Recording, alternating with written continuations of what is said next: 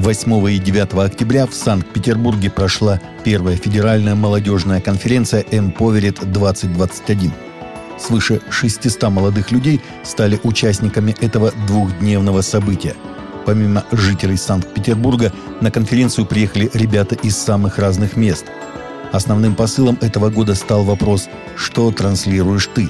Ведь создавая нас, Бог наделил каждого дарами и талантами. И Он хочет, чтобы мы транслировали в мир то, что Он открывает нам.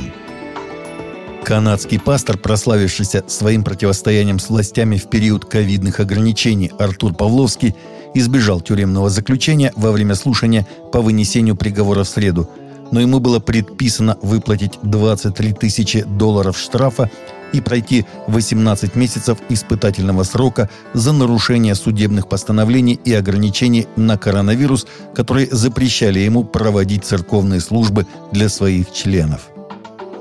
Русская православная церковь поддержала МВД России в вопросе отказа от графы «Личный код в паспортах», заявил представитель РПЦ Владимир Легойда.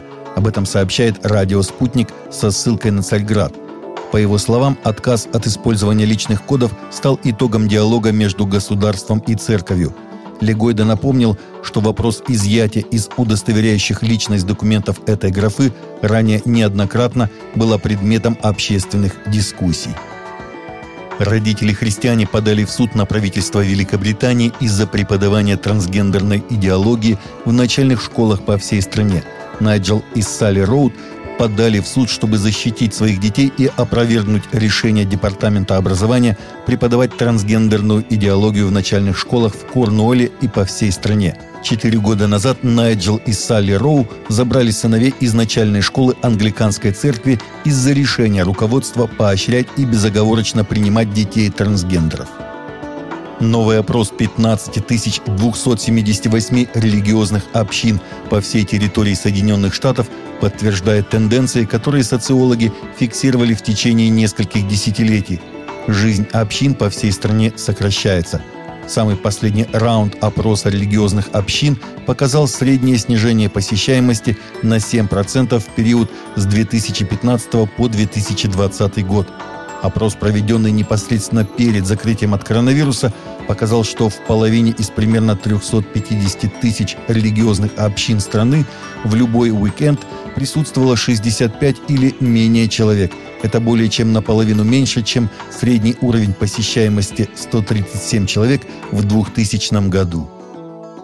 В этом году в польские католические семинарии поступило почти на 20% меньше кандидатов в католическое духовенство по сравнению с 2020 годом, сообщает издание британских католиков National Catholic Register – Священник Петер Кот, председатель конференции ректоров больших семинарий, 12 октября 2021 года сообщил польскому католическому информационному агентству, что в 2021 году к учебе приступили лишь 356 семинаристов. Прошлом году, по его словам, был 441 кандидат, а это означает, что их число меньше примерно на 20%. Церковное таинство невозможно реализовать с помощью цифровых технологий – но в церковной жизни цифровизация широко используется, считают в РПЦ. Что касается церковной жизни, вопрос не в недопустимости цифровизации, а в нереализуемости таинств. Когда мы говорим о внебогослужебной жизни церкви, здесь использовались и используются и будут широко использоваться цифровые технологии, сообщил представитель церкви на пресс-конференции в РИА Новости. Патриарх Московский всея Руси Кирилл поздравил заслуженного артиста России Вячеслава Бутусова с 60-летием. Музыкант был удостоен ордена преподобного Серафима Саровского третьей степени, сообщает патриархия.ру. В своем творчестве Вячеслав Бутусов затрагивает такие вечные темы, как добро и зло, говорит о правде и справедливости, предлагает слушателям задуматься над самыми важными для каждого человека вопросами бытия, отметил в своем поздравлении патриарх Кирилл королева Великобритании Елизавета II была замечена идущей в церковь впервые с начала пандемии COVID-19.